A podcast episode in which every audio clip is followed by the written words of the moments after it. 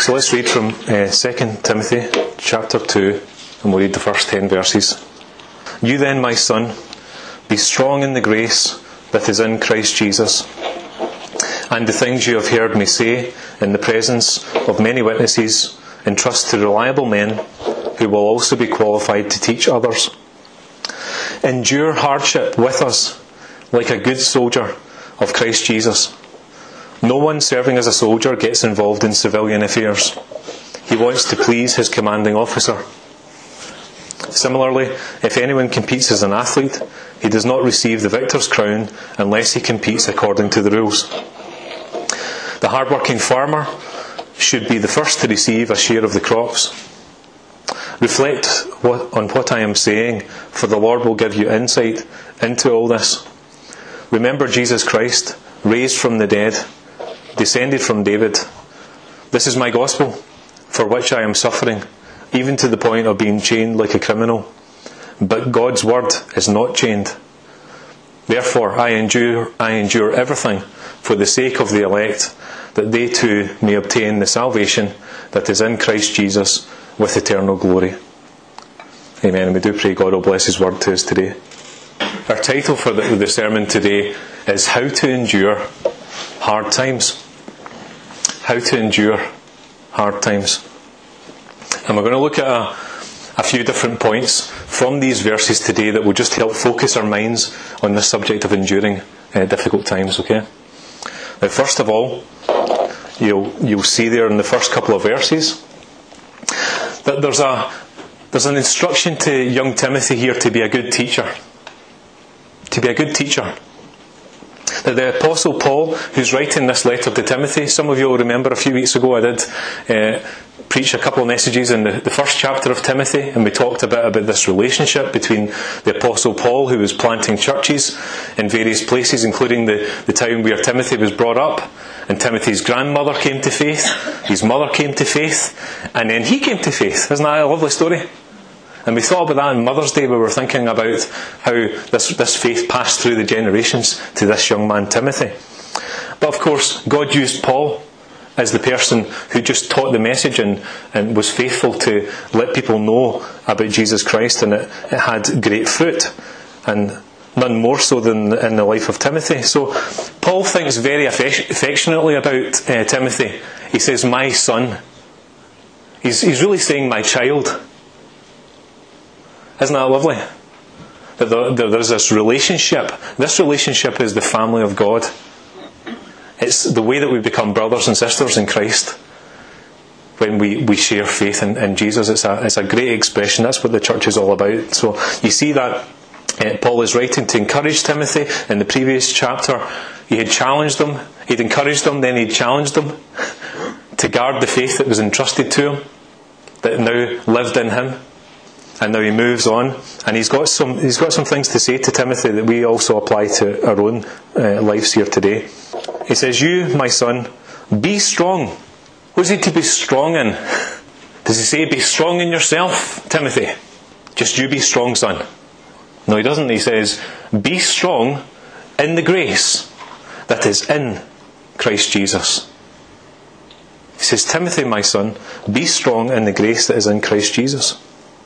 Now, what does it mean, what he's saying there? Well, he says that grace, well, that word grace is a favour that we don't deserve. It's something that comes from God, a goodness from God, that we just didn't deserve. You remember the old hymn, Amazing Grace, how sweet the sound that saved a wretch like me. I once was lost, but now I'm found. I was blind, but now I see. The only way we come to faith in Jesus is because of His grace, isn't it? Because He gives us something we don't deserve. He went to the cross. We didn't deserve it. But He paid the price for us. So there is a deep meaning here for us to understand. Be strong in the grace that is in Christ Jesus. Now, Timothy came to faith. Now he was to continue to be strong in his faith in Jesus. It's by grace he was saved, and it was by grace that he's going to be able to walk day by day, because it's only through God's strength that we can endure hard times. Amen. Now he's saying there as well, he says, you've received the blessings. Let's remember there as well, he's talked about how Timothy's received this great blessing through his family. He now has this faith. He's been taught that faith. by a good teacher in Paul. Paul has been a good teacher to Timothy. He's entrusted faith to Timothy. But it's not left there. What does he say? Paul says, teach others, Timothy. He says, verse 2, entrust what you have learned from me to others, who will also teach. So you see there that the work of God is multiplying. First of all, it ran through Timothy's line. It started with one man, Paul, who was sent by God to reach out and tell people in different towns all about Jesus. Then churches were formed, people were saved. And Timothy's own family, his grandmother, his mother, then him. And now Paul's saying, you go out, you need to tell other people about this. You can't afford to just be sitting back and saying, that's great, amazing grace, I'm saved, and just sit back and enjoy it. Paul says, no, you can't just sit back and enjoy it. You must reach out to other people. You must do the same, because there are others that need to hear this message. You need to entrust what you've heard me say, says Paul, entrust that to reliable men who will also be qualified to teach others. So you see, the church is multiplying, the work of God is multiplying there. Do you see that? There's new believers, there's leaders coming up, there's people teaching, being trained. That's what's happened in the church. This is the early church we're reading about here. Shortly after Jesus' death and resurrection, the church of Jesus Christ was formed and is now running. And it might be small, but it's growing fast, isn't it? Might be small at this point, but it's growing fast through people who are entrusting their faith to other people and their family and their friends, and others are coming to faith. That word entrust speaks about a handing on of something precious. We think about that with an inheritance, don't we, in life? We think about what we will entrust to our children, our grandchildren. What are we leaving? What's the legacy we're leaving? But this inheritance is of the top importance that we're talking about here. This inheritance we're talking about is the truth of God. It's the truth of God. And what is the truth of God? It's the Word of God. The most precious thing we could ever entrust to someone else is God's Word. I mean, this is God's Word to us personally. The Word that saves us from our sins. The Word that when we apply it gives us freedom and victory. So Paul had entrusted this word to Timothy, and Timothy was also to entrust the Word of God to others, and so on. And over the years, the Church of Jesus Christ has seen this happen again and again, where faithful people have taught the Word of God and passed it to others who have done the same. And it's only through biblical teaching that we can entrust God's Word to other people. It's no use me coming and saying to you, I think God's saying something to you, if I can't base it in the Word of God. The best thing I can do for someone else is to take them through, like we're doing on Wednesday nights there, going into the Word of God, learning what it says. What is God saying to us? What does it mean? Apply it to our lives. That's what we should be doing in the church. And that's what Paul's telling Timothy to do. Timothy's a leader in the church, and Paul's saying this is of the utmost importance. You need to teach the Word of God to other people, so that others can then do the same as what you're doing now. Biblical teaching is so important. If we're a Christian, if we apply this to us today, if we're a believer, we have this same responsibility. You might be saying to me, well, Graham, I'm not going to stand up the front and teach. But we're not all called to do that. But we can all learn the Scriptures. What about Timothy's grandmother? Did she stand on a platform and teach? Or did she share it in the home? I would suggest to you, the Word of God doesn't really explain how it happened, but I would suggest she shared it in the home. She talked about her faith, and they probably opened the Scriptures together in the house. They would pray together. That is teaching the Word of God to others and entrusting your faith to other people. So we've got a responsibility in our families to do that. We've got a responsibility in our community to do that. What are we doing in our community when people come alongside us? You know, one of the most precious things you can do for someone is give them a Bible. It needs to be the right moment, of course, doesn't it, when somebody really wants to have one, but when it's precious, that people come in sometimes to the coffee house and have asked for a Bible, and we're able to share God's Word with them, and then maybe, hopefully, they'll come and ask questions. We can start teaching. But we can all do that, do you agree? Do you see that? How the Scriptures is teaching us that we should all be taking part in this sharing, but first of all, we need to get into the Word ourselves, so that we're then able to pass it on to other people.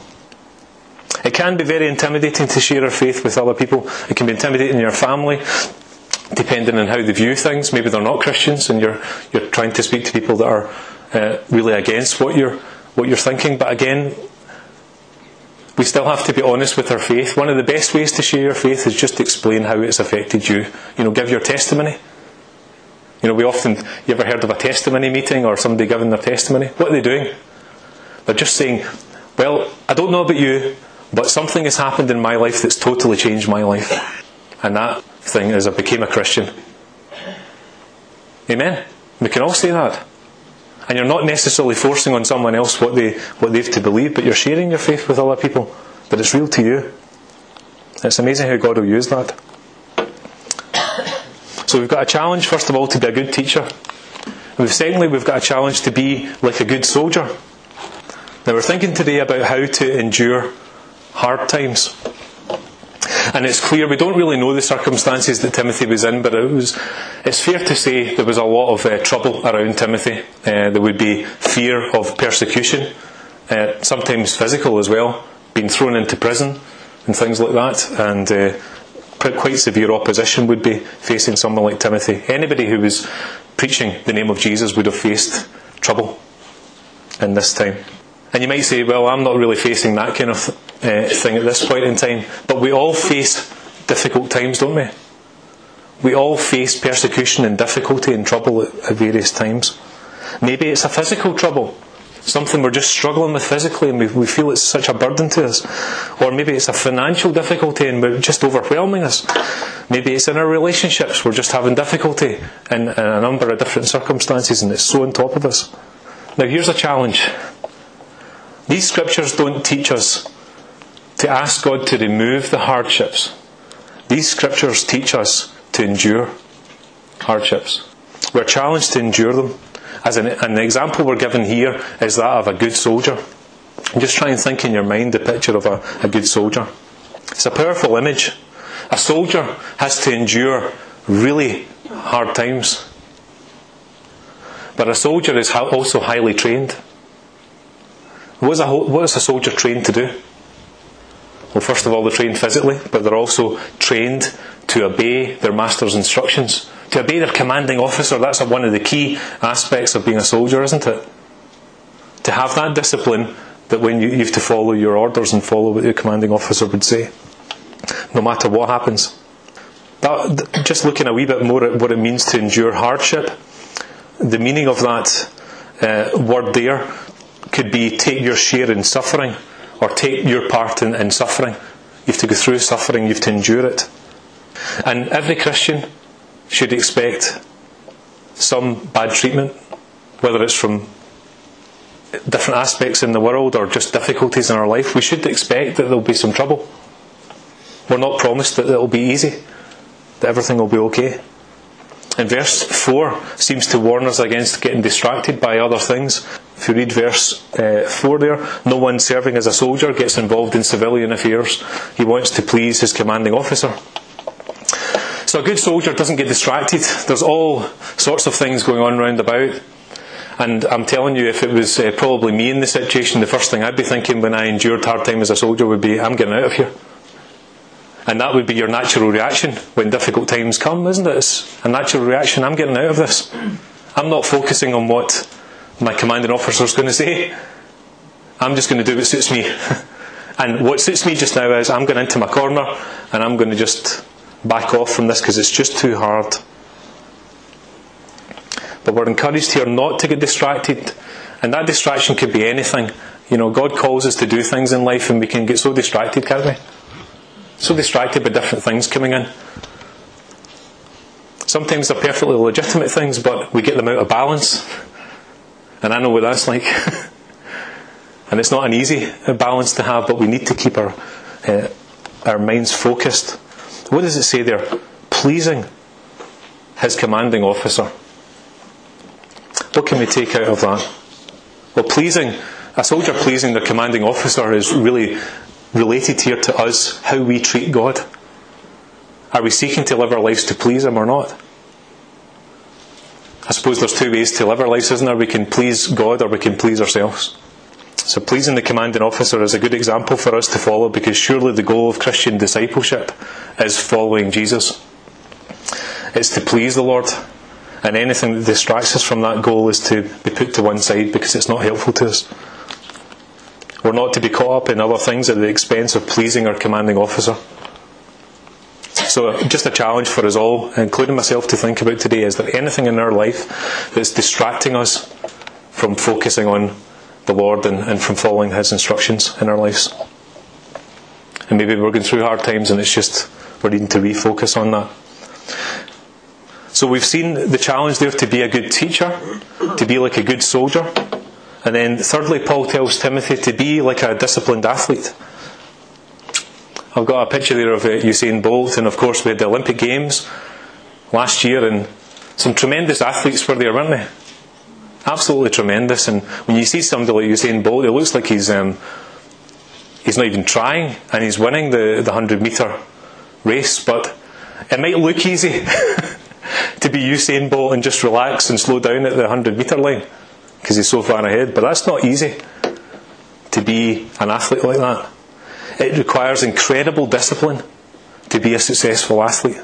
Just imagine the training that it would take, the day-to-day training, the discipline of what you eat and all the different things you have to do to be a successful athlete. But there's one thing pointed out to us as well in this passage about, if we read it there, similarly, if anyone competes as an athlete, he does not receive the victor's crown unless he competes according to the rules. Now, just thinking again about the Olympic Games example, there's one thing really quite key in the Olympic Games. They're very big on you must follow the rules. Did you get that when you watched the Olympics? They're really, really big on you must obey the ethical rules as well in the Olympic Games. How you treat others is also in there at the Olympic Games, always has been. But also the rules of the particular event that you're in. And if you break any of these rules, you're disqualified from the race. So as well as the athlete needing to be disciplined in their training and in their just sticking to the task at hand, they also need to be disciplined, and they need to be aware of what the rules are, and they need to be disciplined to be obedient to those rules. So what is Paul's challenge to Timothy here? Well, he's saying to Timothy, you need to be disciplined in your faith.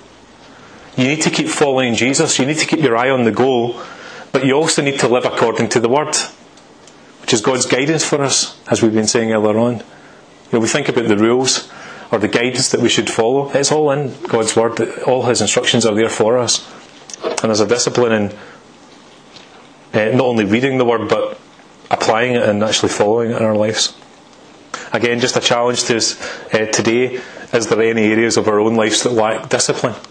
That we could say, well, I really should be reading more of the Scriptures. I should be focusing more on prayer. There's some things I could be doing to just focus more on the Lord, and it would be helpful to me in my life, in my faith.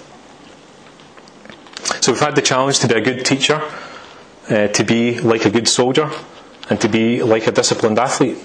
And next Paul uses another example, which is to be like a hard-working farmer. Again, this is not something I can personally relate to. I mean, one of the things about these examples, it's quite interesting in the Word of God, isn't it?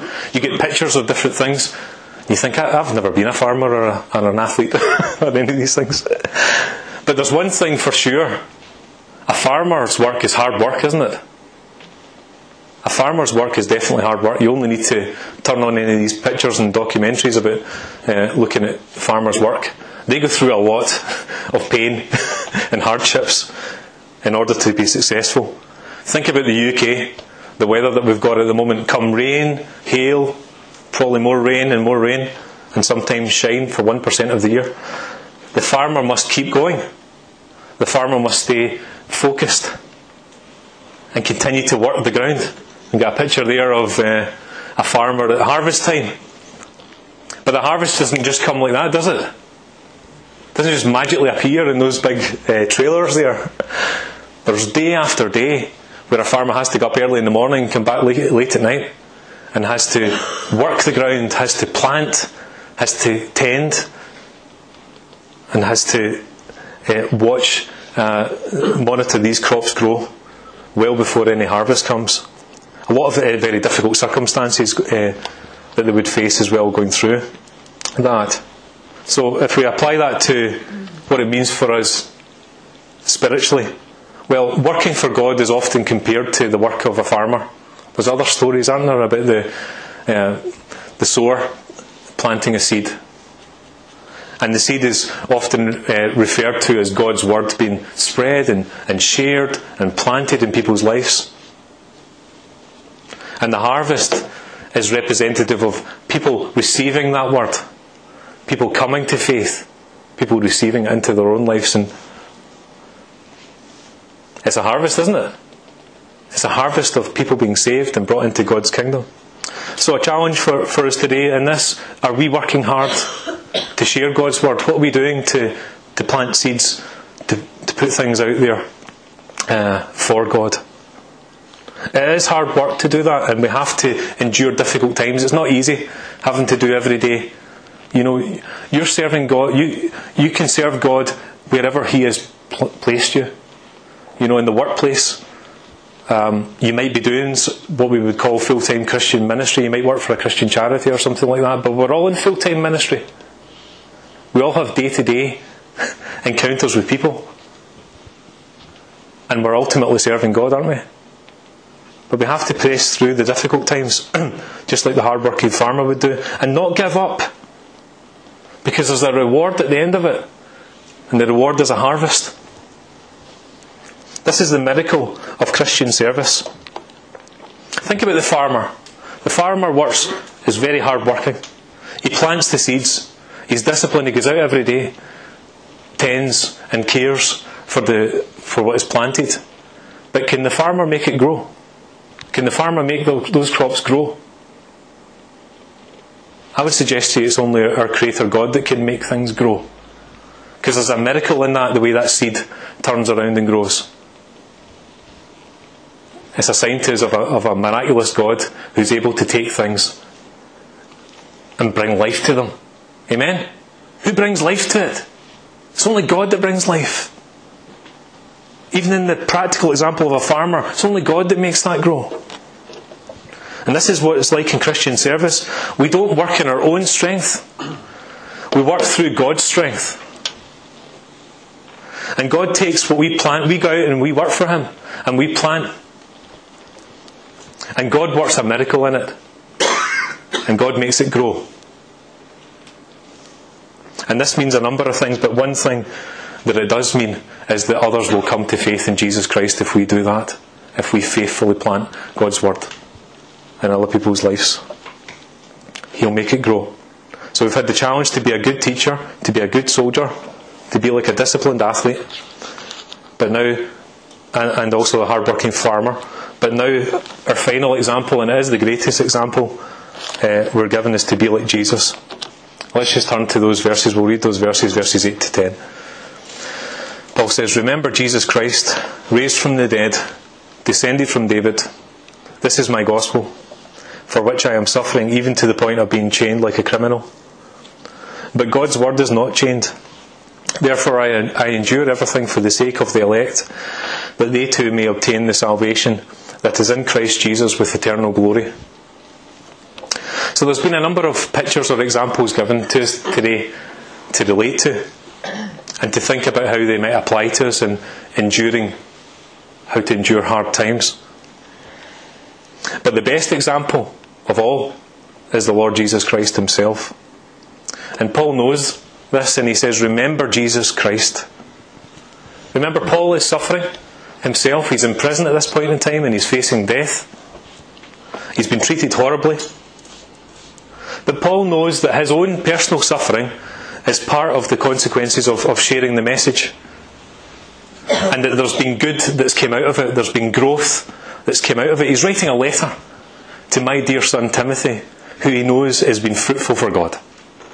So he's in prison, but he's rejoicing still. He's rejoicing still that God's words impacted people's lives. People have been saved, and it's continuing to go on. That's why he says, "I'm in chains, but God's word isn't chained." He might be locked up, but God's word was not locked up, is not locked up. And because he's passed it on to other people, the church is growing. People are coming to faith. Isn't that tremendous? It's such an encouragement to me. That's what keeps us going in Christian service, isn't it? Amen? Whatever it is that we would go through, however difficult it would be, God's word will still move in the situation and affect other people. So how would we react in similar circumstances to Paul? Would we continue to preach the gospel? It's well documented that Paul preached the gospel in prison to his prison officers and to whoever would listen to him there. Would we do the same? Would we endure hard times like this so that others could still be saved? Do we have the same passion as Paul to tell others about Jesus? You see Paul's passion to reach the unsaved people in verse 10. He said, "Therefore I endure everything for the sake of the elect, that they too may obtain the salvation that is in Christ Jesus with eternal glory." You see Paul's focus there, he's enduring the hard times. He's thinking it's worth it. It's worth it because people are coming to faith. And that's the most important thing in life, is that they come to faith in Christ Jesus. You see there that they come to salvation, and he says there's eternal glory. He's thinking beyond this life. He's thinking they're suffering just now for me in this life, but this life isn't the only thing, because Paul knew that when he died he would be with the Lord forever. Amen? He knew it's a greater thing still to come, and that the most precious thing he could do would be to take other people with him. Paul is enduring hard times so that others can come to faith in Jesus. So Paul here isn't pointing to himself as the greatest example, he's pointing to Jesus. In Hebrews 12:2 we read this: "Let us fix our eyes on Jesus, the author and perfecter of our faith, who for the joy set before him endured the cross, scorning its shame, and sat down at the right hand of the throne of God. Consider him who endured such opposition from sinful men, so that you will not grow weary and lose heart." Jesus himself endured hard times, and he endured them because he knew of the joy that was coming before him. And do you know what that joy was that set before him, amongst other things? It was you, because he loves you and he loves me, and he saw us and he wanted to save us, and he endured that punishment so that we could be saved. And now Jesus is raised from the dead. He is seated at the right hand of the throne of God, and there is great joy in heaven today for the joy set before him. That's where he is now, in a joyous place, and he wants us to be with him. Jesus knows what it's like to face opposition from sinful people. If we are enduring hard times and we think nobody can relate to me, nobody understands, well, Jesus does. Jesus knows what it's like to endure such hard times, even to death on a cross. He bore the weight of all of that for us. He suffered to pay the price for our sins. So what does this teach us today? Well, the scriptures are teaching us that Jesus endured that terrible hardship so that we don't grow weary. We might feel weary today. We might feel like we're losing heart. But this is an encouraging word for us today. Jesus died and rose again from the dead so that we don't grow weary, folks. So that we can trust in him and rejoice in him, no matter what it is that we face. Do we believe that today? Let's think about that for a minute. No matter what it is that we're going through, or how difficult it is, the Lord wants to help us get through it. And he knows what it's like to go through the most difficult of times. But he rose victorious. Amen? He endured it and he rose victorious. So do you know what that means? We can be victorious too, and we can go through these things with his help. So we thought about how to endure hard times. We've seen the encouragement to be a good teacher, and that does mean all of us, in the circumstances God's placed us in, to teach the word of God to others. To be like a good soldier, to stay focused on pleasing our commanding officer, to know that that's the goal of our lives, to please the Lord. To be like a disciplined athlete. Again, remembering that God has a word for us and we need to know it, and we need to be disciplined to follow what he's saying in our lives. It's for our own good that we have to do that. And be like a hard-working farmer who doesn't give up but gets a reward at the end when sees the harvest coming in. And ultimately, the call of us, of our lives, is to be more like Jesus. So let's just rewind a bit to the first verse that we read today, and I want to close with this point. In 2 Timothy 2 verse 1, it says, "You then, my son, be strong in the grace that is in Christ Jesus." So just a couple of closing points for us today. We've been thinking today about how to endure hard times. But the scriptures are clearly teaching us that in order to endure these hard times, we need to be strong in Jesus Christ. So how can we be strong in Jesus Christ if we have never received Him as our Lord and as our personal Saviour? How can we be strong in Jesus if we haven't received Him as our Saviour? So just a challenge I'd leave with you today is, have you given your life to Jesus? Because we can think all we like about the different examples, being a good soldier and a good teacher and all of these things, but before Timothy could be any of these things, he had to receive Jesus as his personal Lord and Saviour. Then he entered into a relationship with Him, and God's Spirit was in him, and he was able to move and follow God. So we first of all need to acknowledge our sins and ask God to forgive us. That's what grace is all about. Asking Him to forgive us. We don't deserve it, but He wants to forgive us. And it's freely available to us today if we'll just receive that gift. So secondly, maybe we've already trusted in Jesus as our Lord, but we're feeling really weak at this point in time. We're feeling weak and we're feeling unable to get through the circumstances that we're facing. We're just finding it so hard. Well, I believe this word is for you. And God would say this to you today. "You then, my son, my daughter, be strong in the grace that is in Christ Jesus." You then, my son. You then, my daughter. Be strong in the grace that is in Christ Jesus. You see, He is our strength when we are weak. Amen? I'd like to take some time to pray with you, and for us just to reflect on this message about how to endure hard times. Okay? And let's just take some time to pray just now. Father God, we thank You for Your word to us today. We thank You for each and every person here, and how You're speaking into our lives through Your word. And Father, I just pray that You would speak powerfully into our lives today. Help us to know what this means to us. In Jesus' name. I pray, Father God, if there's any here that wouldn't know You yet as their personal Lord and Saviour, that they would enter into a relationship with You today. Receive Your grace into their lives, Lord. Because You don't want anyone to be separated from You. And we thank You for that, Lord, that You endured so much for us. And Father, we just think today as well, we're walking as Christians today and facing difficult times. We're maybe facing physical or other problems, Lord. And spiritually feel weak. Father God, I just pray You would strengthen us today in the name of Jesus. In the grace that is in Christ Jesus.